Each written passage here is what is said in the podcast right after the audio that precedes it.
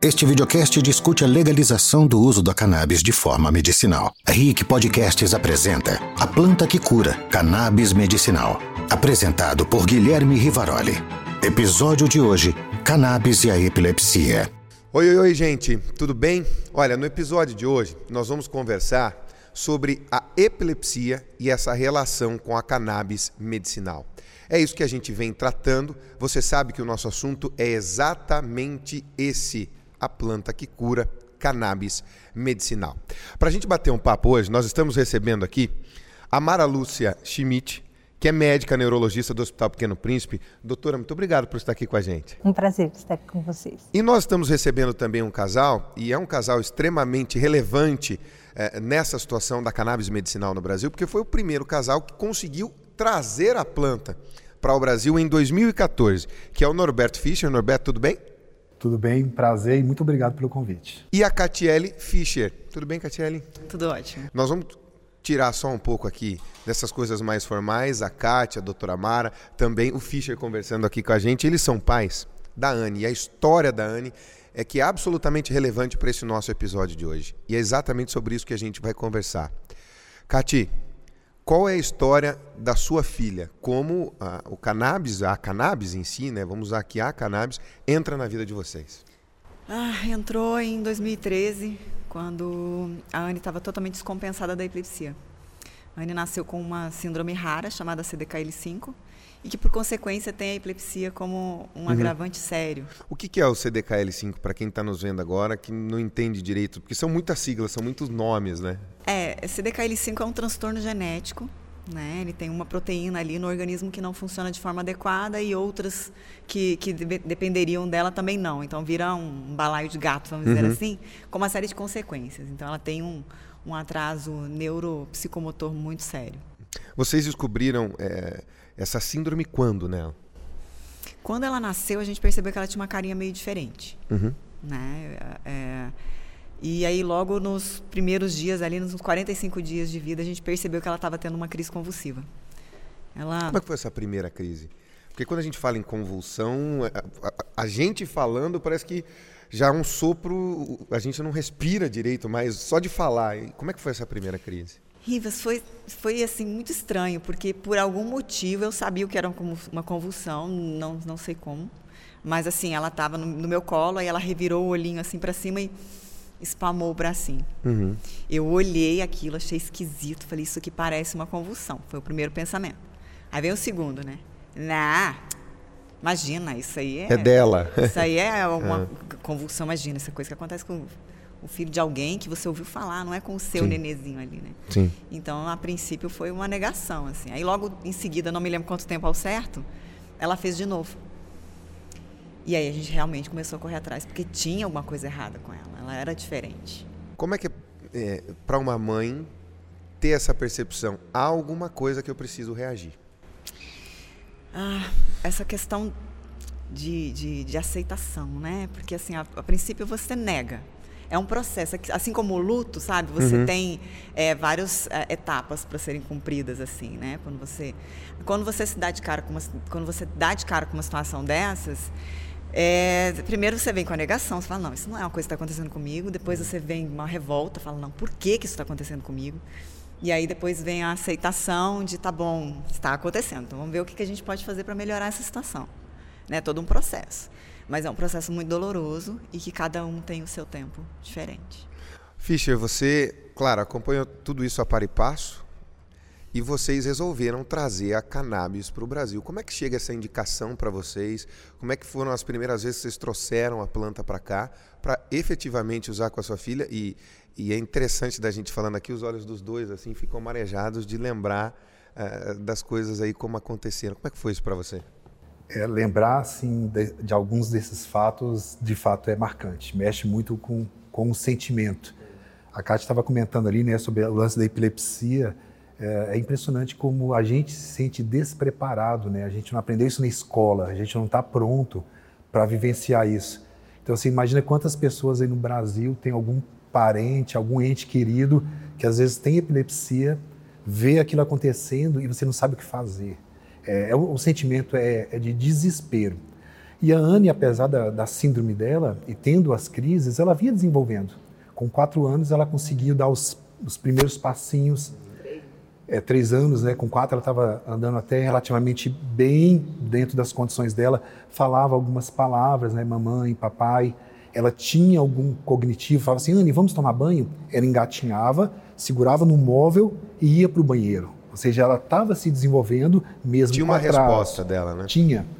E aí o que aconteceu? Uh, quando ela fez quatro anos, exatamente no, né, né, com os quatro anos, ela aumentou o número de crises, de quantidade de crises, intensidade, e ela começou a regredir tudo aquilo que ela tinha demorado anos para aprender. Vamos entender aqui, quando vocês falam em quantidade de crises, chegava a quantas crises num dia? A gente está falando de 80 crises por semana. Por semana? Por semana. Uma crise a cada duas horas, e não, assim, não crises perceptíveis que a gente fala, porque tem crises que você não percebe. Depois a doutora deve até comentar sobre isso.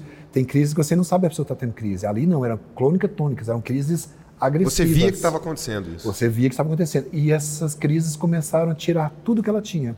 Em quatro meses, ela, de uma criança com atraso, mas que andava e falava, ela virou um bonequinho de pano na cama.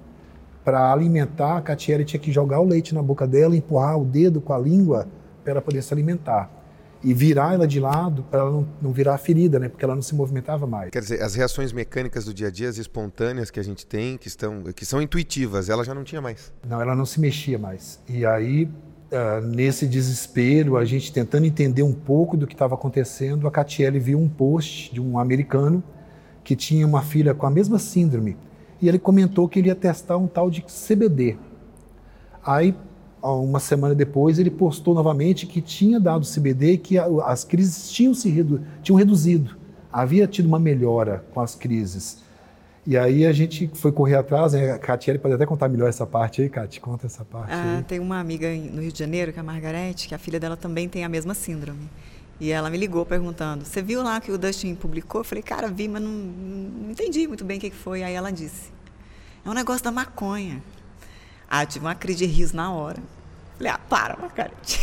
Quer dar maconha para minha tá filha. brincando comigo, Margarete. E aí ela explicou, ela disse que tinha feito contato com uma empresa americana e que ela ia testar para a Sofia, né, que é a filha dela.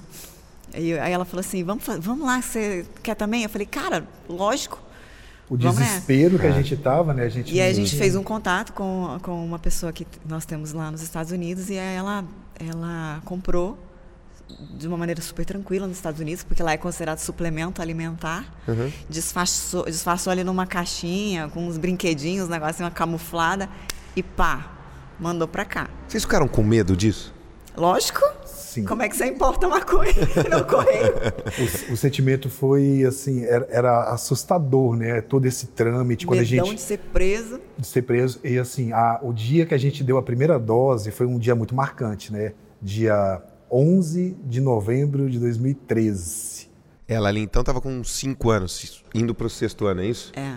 E ela estava ela tava muito ruim mesmo, sabe? Assim, ela estava numa situação muito difícil. A gente já tinha tentado um monte de medicação. Combinação. A doutora né? sabe ah. a interação entre elas e, e, e dosagens diferentes e não estava resolvendo, sabe?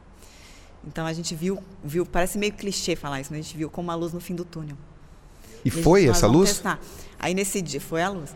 E aí nesse dia a gente estava ali na, na, bancada lá de casa e, e, e a gente super emocionado. A assim, nossa cozinha e... é tipo americana, né? A uhum. Katia é do lado de dentro da cozinha, eu do lado de fora. Aí, aí a gente preparou aquela dose, né? Altamente científico, né? Um grão de arroz, é. essa era a, a medida. medida era essa. A unidade de medida Para a gente entender, quem está nos acompanhando, não existia uma medida, não era tinha. uma medida inventada. Era, a gente seguia os passos é. dos passos do, da, da família americana. americana. Então, o que eles diziam, a gente seguia. Né? Então, a unidade de medida era um grão de arroz. Aí a gente botou esse grão de arroz na colherinha, misturou com óleo e assim... Puxou foi, com a seringa. Ali. Puxou a seringa. Foi assim, uma, uma situação bastante forte e marcante. Né? Eu me lembro até hoje, a gente caminhou até a cozinha, até a sala, a gente tem um colchão na sala, Sim. onde a Anne fica deitadinha ali, onde a gente interage a interação com ela. é ali, né?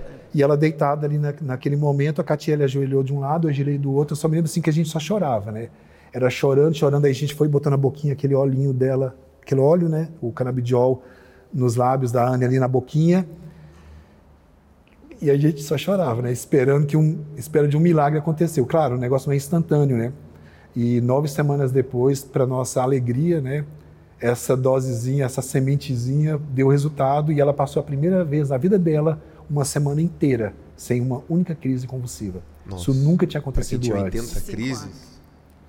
Isso nunca tinha acontecido. Ela ficava uma semana inteira Nossa. com zero. A gente não dormia mais à noite. E a gente percebeu, né, assim, nas primeiras semanas, que começou a fazer efeito, quando a gente acordou de manhã cedo e a gente, a Katia virou para mim, tanto assim, você levantou essa noite para acudir a Anne? Eu falei, não. Ela, eu também não. Foi aí que a gente se deu conta. Que a gente dormiu a noite inteira. Que a gente dormiu a noite inteira e que ela não Pela tinha tido crise vez. convulsiva. Gente. Então, assim, foi o, um momento muito marcante. Doutora, para a senhora também, nos últimos sete anos, tem sido uma novidade por dia o tratamento com o canabidiol, com os derivados da cannabis de uma maneira geral, né?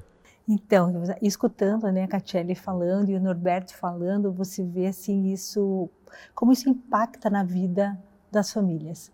A importância né, e a emoção. E provavelmente vocês já falaram, contaram essas histórias muitas vezes.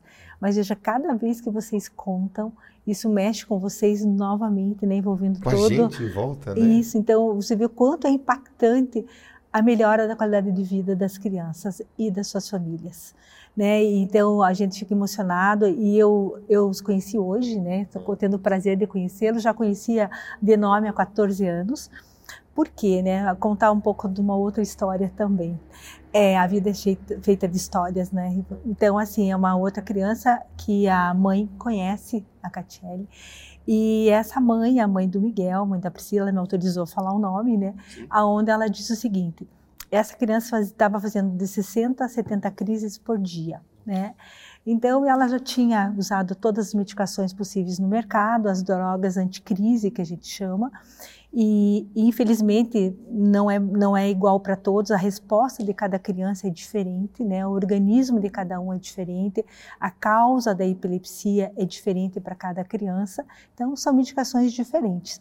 E ela me disse, Mara, ou você aprende a usar, ou eu vou usar sozinha.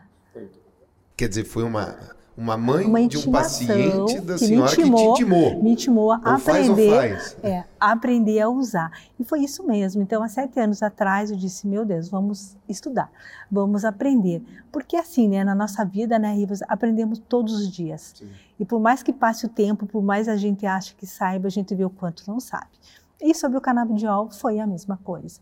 Então começamos a estudar, começamos a estudar sobre o Dr. Elisaldo Carlini aqui no Brasil. Eu não sabia que ele tinha publicado um artigo com o grupo da Unifesp, né, na década de 80, a importância que foi aquele artigo e depois acho que em função de algumas regras do Brasil foi proibido, né, ter novos artigos a partir desse, mas já mostrou oito, oito é, adolescentes e adultos a partir de 14 anos é, que usaram o canabidiol e oito que não usaram, que a gente chama isso de placebo, que não era medicação. Sim. E desses oito, vimos a melhora no artigo que ele teve na, nessa publicação, onde seis melhoraram, né? Que medicação que faz isso? Não é comum você ter uma medicação com esse benefício, Quase com essa né? melhora. Né?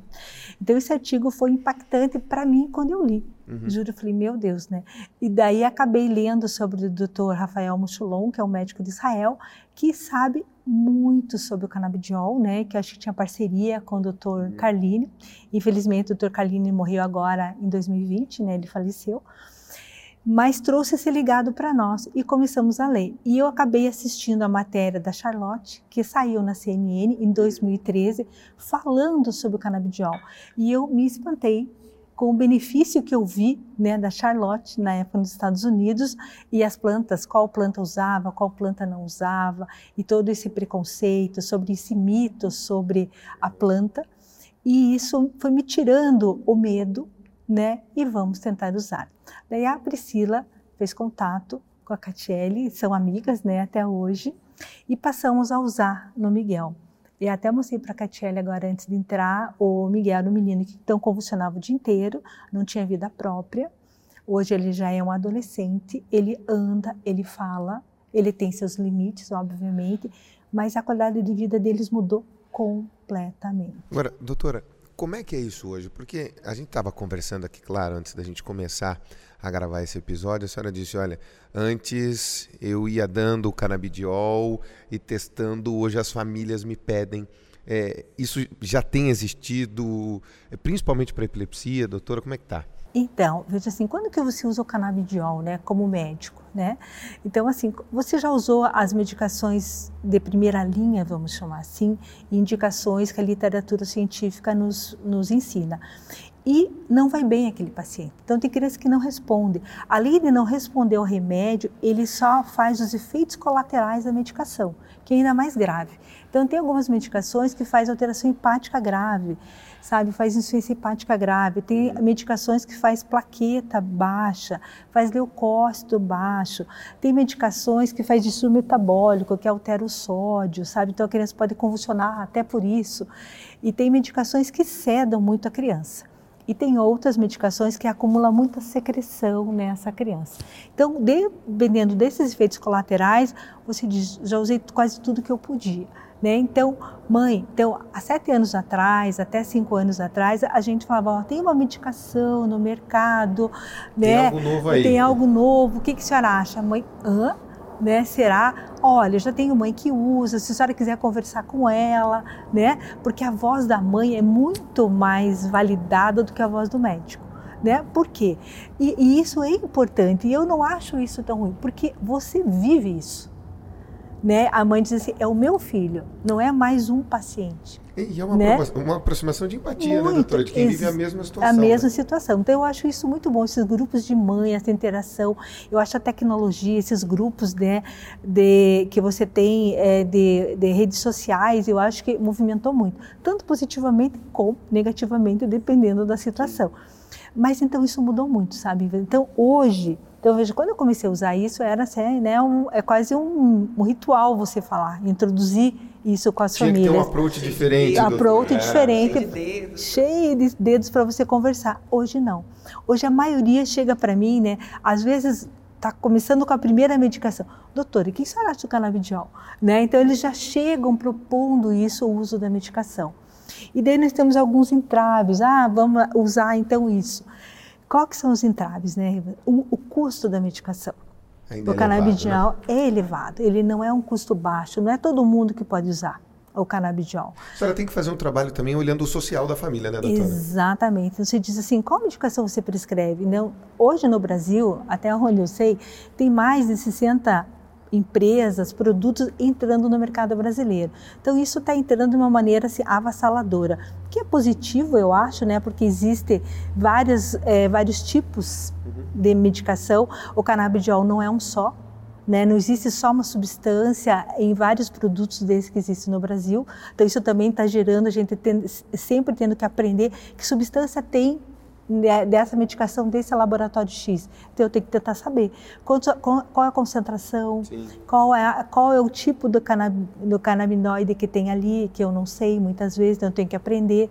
E o custo de tudo isso. Vocês pegam uma família que tem um baixo poder econômico, como que eu vou, às vezes, falar para ela dar uma receita onde ela vai pagar 2 mil, 2.400 esse frasco de remédio? Vai todo o dinheiro da família ali. Né? E, e, você deixa a família numa situação muito ruim, sabe? Que é você deixar o pai se sentindo humilhado, constrangido, culpado, né? culpado por ele não poder dar o tratamento que seria o ideal para o seu filho. Então, isso é terrível de você falar. Então, às vezes, você diz: ó, existe esse remédio no mercado. Vamos tentar outro primeiro, que você compra na farmácia, que tem na unidade básica de saúde, que você tem acessibilidade a esse remédio. Se não der, nós tentamos novamente. Então, você acaba fazendo todo esse mercado para poder introduzir a medicação ao paciente. Agora, vocês passaram por essa experiência, né? Tiveram que trazer de fora, ah, já ficaram em salinhas de Polícia Federal, chegando em é, em lugares em que eram apontados, sim, como alguém que estivesse trazendo algo irregular ou levando algo irregular. Qual é a realidade de vocês hoje na busca pelo remédio? É, esse lance do, da salinha é interessante, né? Porque quando a gente foi fazer o visto para ir para os Estados Unidos passear, ele inicialmente foi negado por tráfico internacional de produtos químicos. Nossa. Porque até então, né, o canabidiol não era regulamentado no Brasil, né? não estava liberado. Meliantes. Então a gente é meliante. Meliantes. Mas depois a gente conseguiu é, reverter, né? o pessoal lá fez, fizeram um trabalho bem profundo de pesquisa, verificaram que a gente estava trazendo para uso medicinal Sim. para o bem, não era um tráfico. Então hoje a gente conseguiu o visto, tá, tá bem tranquilo. Mas foi, foram momentos interessantes, a gente é. pode dizer, né? Passar por essa transformação da sociedade. A doutora está falando aqui na parte de prescrição, né? A, a, esse assunto ele evoluiu no Brasil de forma tão rápida. Estava até conversando com a Catiela que a gente, no início, a, a receita, quando o médico ia prescrever, para a gente mandar para a Anvisa, para a Anvisa autorizar a importação, o médico botava assim, dê 2 centímetros de canabidiol por dia. É por metragem. Por metragem, é por centímetros. Né? Seja, como a, o conhecimento evoluiu, né? E assim, é até bacana, o próprio CFM hoje, assim, hoje não, há alguns anos tempos, ele né? autorizou os médicos a prescreverem, isso é fruto também de um debate da sociedade, dos próprios médicos né, começaram a pesquisar, estudar e pressionam também né, hoje o conselho para que é, esse assunto seja debatido também é, entre os médicos? E, e, em 2013, assim, a importação realmente, depois que a Anvisa reclassificou, era possível, mas ela era muito é, é difícil. Burocrático e caro. Porque a gente é, precisava entrar com um pedido para a Anvisa autorizar a importação e depois que você tivesse esse ofício, você fazia a importação. Uhum. Quando chegava no Brasil, precisava de fazer um desembaraço aduaneiro, porque na nota fiscal ele vinha como suplemento alimentar. E tudo que é suplemento alimentar, quando chega no Brasil, ele é tarifado. A então taxação era, é grande, era né? Era 60% de imposto, mais 18% de CMS. Nossa. Sobre a nota fiscal. Ou seja, o, ou seja, o que já é inviável por cá, de ser caro para algumas famílias, torna-se é, impossível. Aí, aí, na época, a gente tinha que contratar um despachante ou então ir até Viracopos para fazer esse desembaraço aduaneiro. A gente conseguiu uh, um avanço com relação a isso indo na Receita Federal e tentando é, fazer um novo protocolo para esse tipo de situação, porque eles também não sabiam como lidar com isso. Então foi feito, hoje em dia a gente consegue fazer a importação. É, a Anvisa faz uma autorização um pouco mais rápida do que era. Isso, quando chega no aeroporto, ele já, ele já entra no protocolo e já as pessoas recebem por. O processo é, um pouco mais rápido. Sim. É, chega por courrier em casa. Hoje vocês têm recebido pelo Sistema Único de Saúde ou vocês Não, pagam a Anvisa? Paga. Como é que é? a gente paga. Mas tem uma liberação hoje para fazer isso. A, é, Anvisa, a Anvisa liberou libera, essa importação. A Anvisa libera, isso, ela, a Anvisa ela libera. Em Brasília, a gente conseguiu uma lei distrital e nessa lei uh, o canabidiol é disponibilizado na farmácia de alto custo. Sim. Mas isso é só em Pela Brasília. A gente Sim. não viu isso em outro estado ainda, essa liberação. Mas em Brasília a gente já tem essa, essa lei lá. A doutora passa por essa experiência, em alguns lugares aqui é muito de promotor para promotor pedindo, que é uma grande dificuldade, que vocês passaram, que muita gente passa. Agora, doutora, Hoje o CFM ui, autoriza vocês a, a receitarem esses remédios. Como é que estão os seus pacientes? Porque a senhora falou assim, às vezes uma pequena evolução para quem tinha até 80, 60, 80 é, ataques, crises epiléticas, né? Aqui usando o popularesco a gente chama de ataques epiléticos, mas de crises epiléticas, passar a não ter e conseguir ter uma autonomia já é uma evolução descomunal, né, doutora? Sim, sem dúvida. Veja aí. Então, hoje, ah, graças a eu falar com a Tiele Norberto, não tem como não falar, né? E aos briguentos Aos briguentos do Brasil, né? aos briguentos do Brasil, a gente conseguiu isso. Né? Então, assim, a gente ficou muito feliz quando conseguiu esse movimento de pais e mães que a gente tem. Eu acho que é importante, não só no Brasil, a gente vê nos Estados Unidos também esse movimento muito é de pais e mães que conseguem é, medicações para o seu filho, tratamentos adequados para os seus filhos. E aqui não foi diferente. Então, graças a eles, a gente teve a Priscila, que daí deu essa força também, essa briga total, e conseguiram trazer as medicações para o país e a liberação da Anvisa. A partir do momento que foi liberada a Anvisa, o Conselho Conselho Federal de Medicina passou o uso compassivo do canabidiol. Quer dizer isso, doutor? O uso compassivo é que você é, pode usar a medicação, mas ainda não foi liberado pela Anvisa, Sim. não foi total conhecimento da Anvisa sobre como a droga funciona. É como se fosse um algo. Aqui, Aham, é eu permito experimental. experimental. Estamos testando ainda e vendo se vai ser viável ou não. Só não é ilegal mais. Só não, não é mais ilegal. Então, a partir desse momento, foi fantástico a gente poder usar. Então, nos deu liberdade, porque nós também, como médicos, quando você receitava, como diz o Norberto, os dois centímetros, a gente não sabia como receitar. Porque nós não sabíamos a posologia, isto é, a dose para você usar. Então a gente não tinha dose. Veja, a partir de alguns trabalhos do Dr. Divinsky dos Estados Unidos, né, que foi para algumas doenças que hoje já tem protocolado, é a primeira escolha o canabidiol para três tipos de doenças, a gente já tem isso, veio a dosagem. Então veio 2,5 miligramas na primeira semana. Então, hoje a gente sabe como usar isso. Então, trouxe um alento para nós médicos que veio a parte científica, porque antes a gente usava empiricamente. Né? E a gente passou a ter uma ciência que regula e nos ensina como usar adequadamente a medicação. E a evolução ela é flagrante. E também a questão da interação medicamentosa. Né? Hoje já se sabe um pouco mais da interação com os benzodiazepínicos, né? Vocês tiveram uma, um, uma dificuldade dessa com a Anne, né? Dessa interação medicamentosa. Sim, Como é que sim. foi? Ah, hoje é sabido que os benzodiazepínicos são potencializados pelo CBD. Né? E alguns outros canabinoides também, né, doutora? Então, assim, a gente, a gente teve um episódio que a Anne entrou em status de mal epilético e ela já estava em uso de CBD, mas infelizmente quando tem que descompensar, né, por algum motivo ela descompensa. E aí eles fizeram uso de uh, idantal e aí deu um nível tóxico Isso no hospital. dentro do hospital. Ela ficou bem ruinzinha. Mas aí tá- foi tudo descontornado depois que a gente conseguiu perceber que o nível estava um nível tóxico do idantal, então Pois já é, e isso é uma, é uma das causas que a gente continua batalhando ainda no Brasil, né? Para a gente poder evoluir com as pesquisas. É, assim, é preciso que o, as, as regulamentações, as regras para pesquisa sejam simplificadas, porque a gente precisa que isso ande rápido, né? Tem pesquisa andando? Tem, mas elas são burocráticas, elas são lentas e não atendem à necessidade.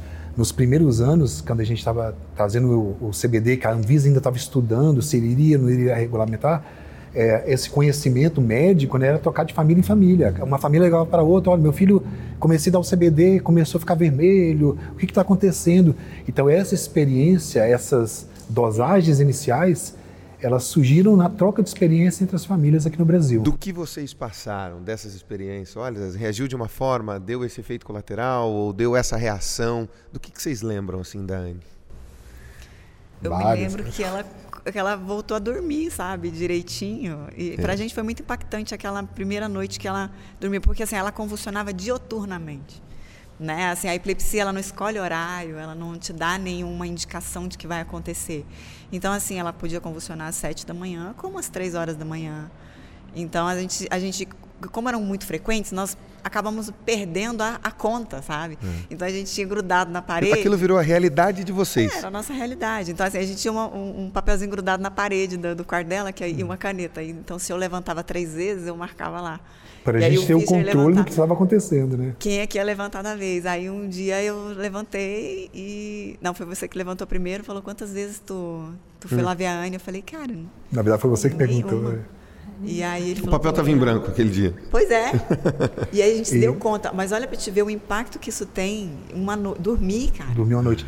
E nesse lance da interação medicamentosa e de troca de informação entre as famílias, né, teve um caso uma vez a gente, é, uma mãe em Porto Alegre queria saber como é que a gente preparava para dar para Anne, porque ela estava indo dar o CBD pela primeira vez Era um e ela não teste sabia pra ela também. e ela não sabia como preparar. E aí eu confuso Aí eu peguei e filmei, né, a Catiele ali com a mão, filmei a mão da Catiele, só aparecia a mão da Catiele e o produto. Na bancada. A Catiele preparando ali no balcão, a gente preparou, beleza, e Aqueles mandou. dois grãos de arroz, não, Isso. centímetros, né? Centímetro, Zero grão de arroz. Nessa época já era grão de arroz. Era grão de É, arroz, variou é o grão de arroz, centímetro, tamanho de feijãozinho, né? Aí a gente mandou lá para essa mãe.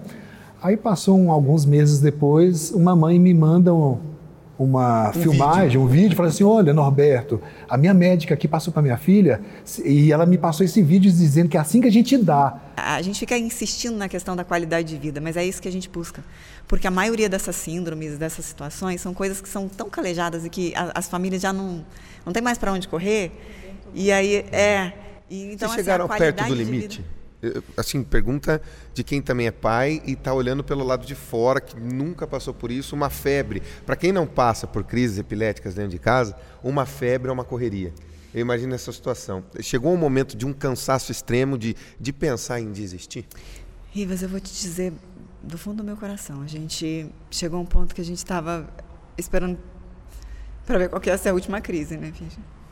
É, isso foi antes do CBD. A gente, a Catiele já tinha até feito o roteiro de sair correndo para levar para gente bombeiro. estrate- A gente tinha estratégia de, A gente estava de esperando. rota hospitalar.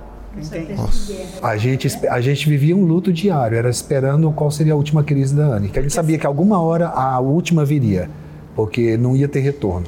A gente sabia disso. Ela estava em uso de cinco anticonvulsivantes. Cinco anticonvulsivantes e convulsionando de duas em duas horas. Mesmo com uma.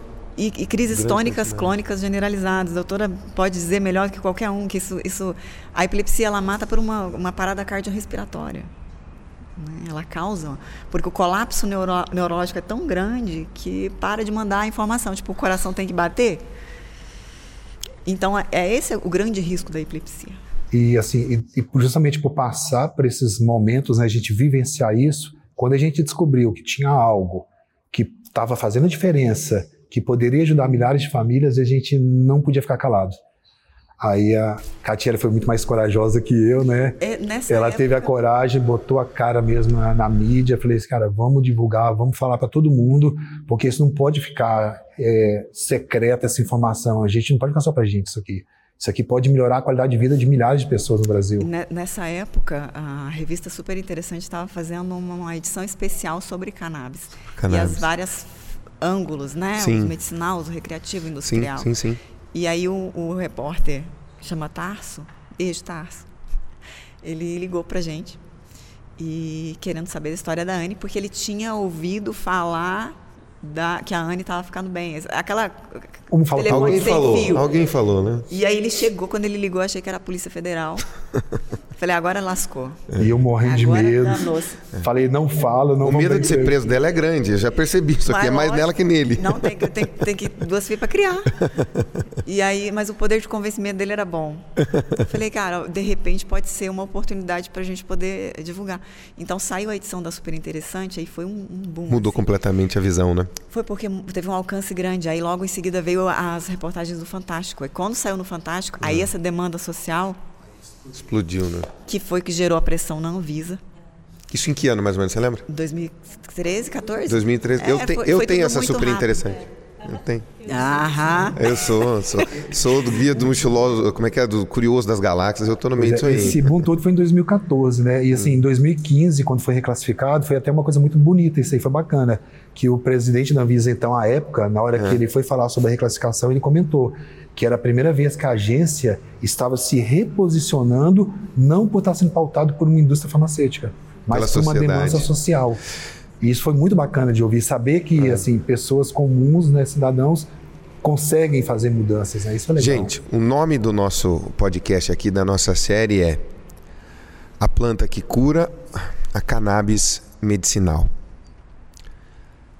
Eu vou começar pela doutora. Doutora, cura, o que ela faz com o paciente?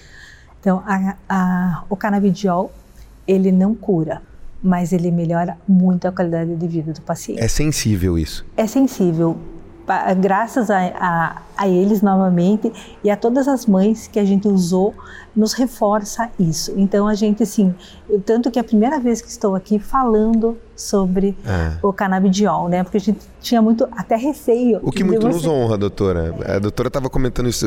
Havia essa dificuldade Havia de essa falar, né? dificuldade de falar. Então hoje a gente fala que o canabidiol realmente melhora. Então ele não cura. Ele é uma. Nós temos que lembrar que ele é uma medicação que não não é todo organismo que responde. É um remédio que pode fazer bem para um e não fazer bem para o outro. Então isso não tira nem o mérito né, da medicação e nem contradiz para você não usar a medicação. É mais um remédio que entrou no mercado e que tem assim uma, uma evolução muito favorável para o tratamento das crianças com epilepsia. Vocês, casal, é a mesma pergunta. Eu vou começar pelo Fischer e vou encerrar depois é, é, com a, a Kátia. E aí? Assim, a Anne, eu acho que possivelmente, dificilmente ela vai ter uma cura, né? Porque assim, a medicina vai ter que evoluir muito para ter uma cura. Então, ela até, né, para Anne, a cannabis né? não é uma cura. Mas assim, eu acho que o espectro de uso hoje da planta é bastante grande. Então, assim, eu eh, a gente já ouve falar de estudos feitos, sendo feitos em cima de tumores Uhum. que conseguem ser revertidos com o uso de altas doses de CBD. Então, assim, talvez no caso da Anne possa não ser a cura, mas para outras situações, para outras aplicações, ela pode talvez sim ser chamada de, de uma cura.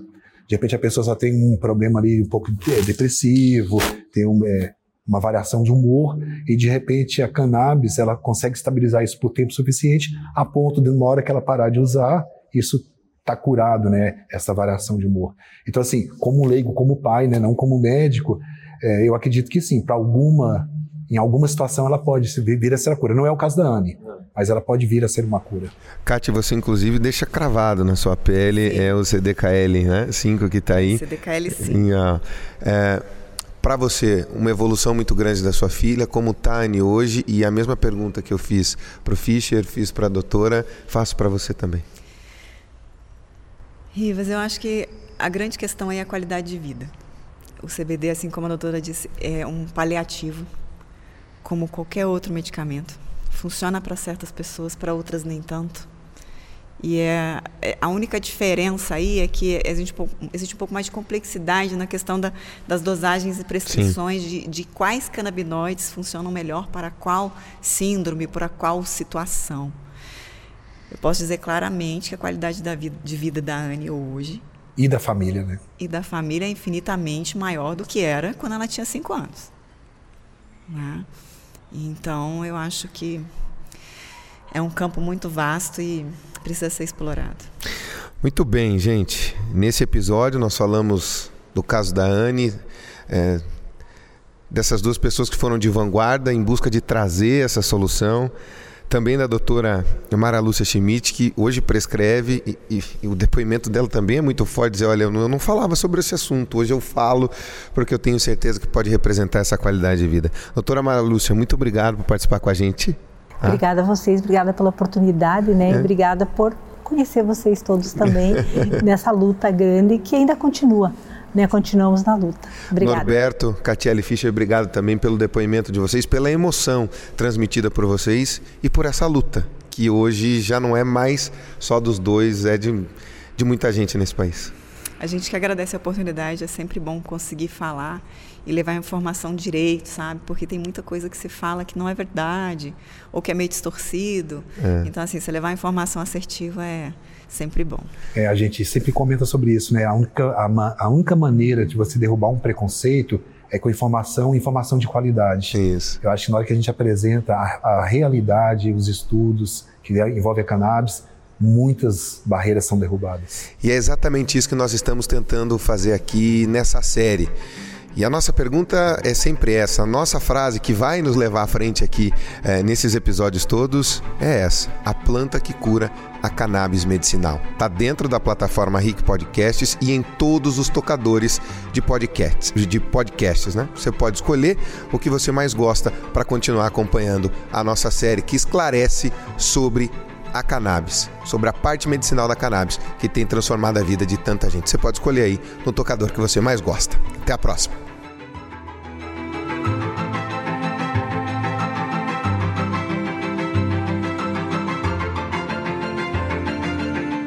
Mais uma produção Rick Podcasts, uma empresa do grupo Rick.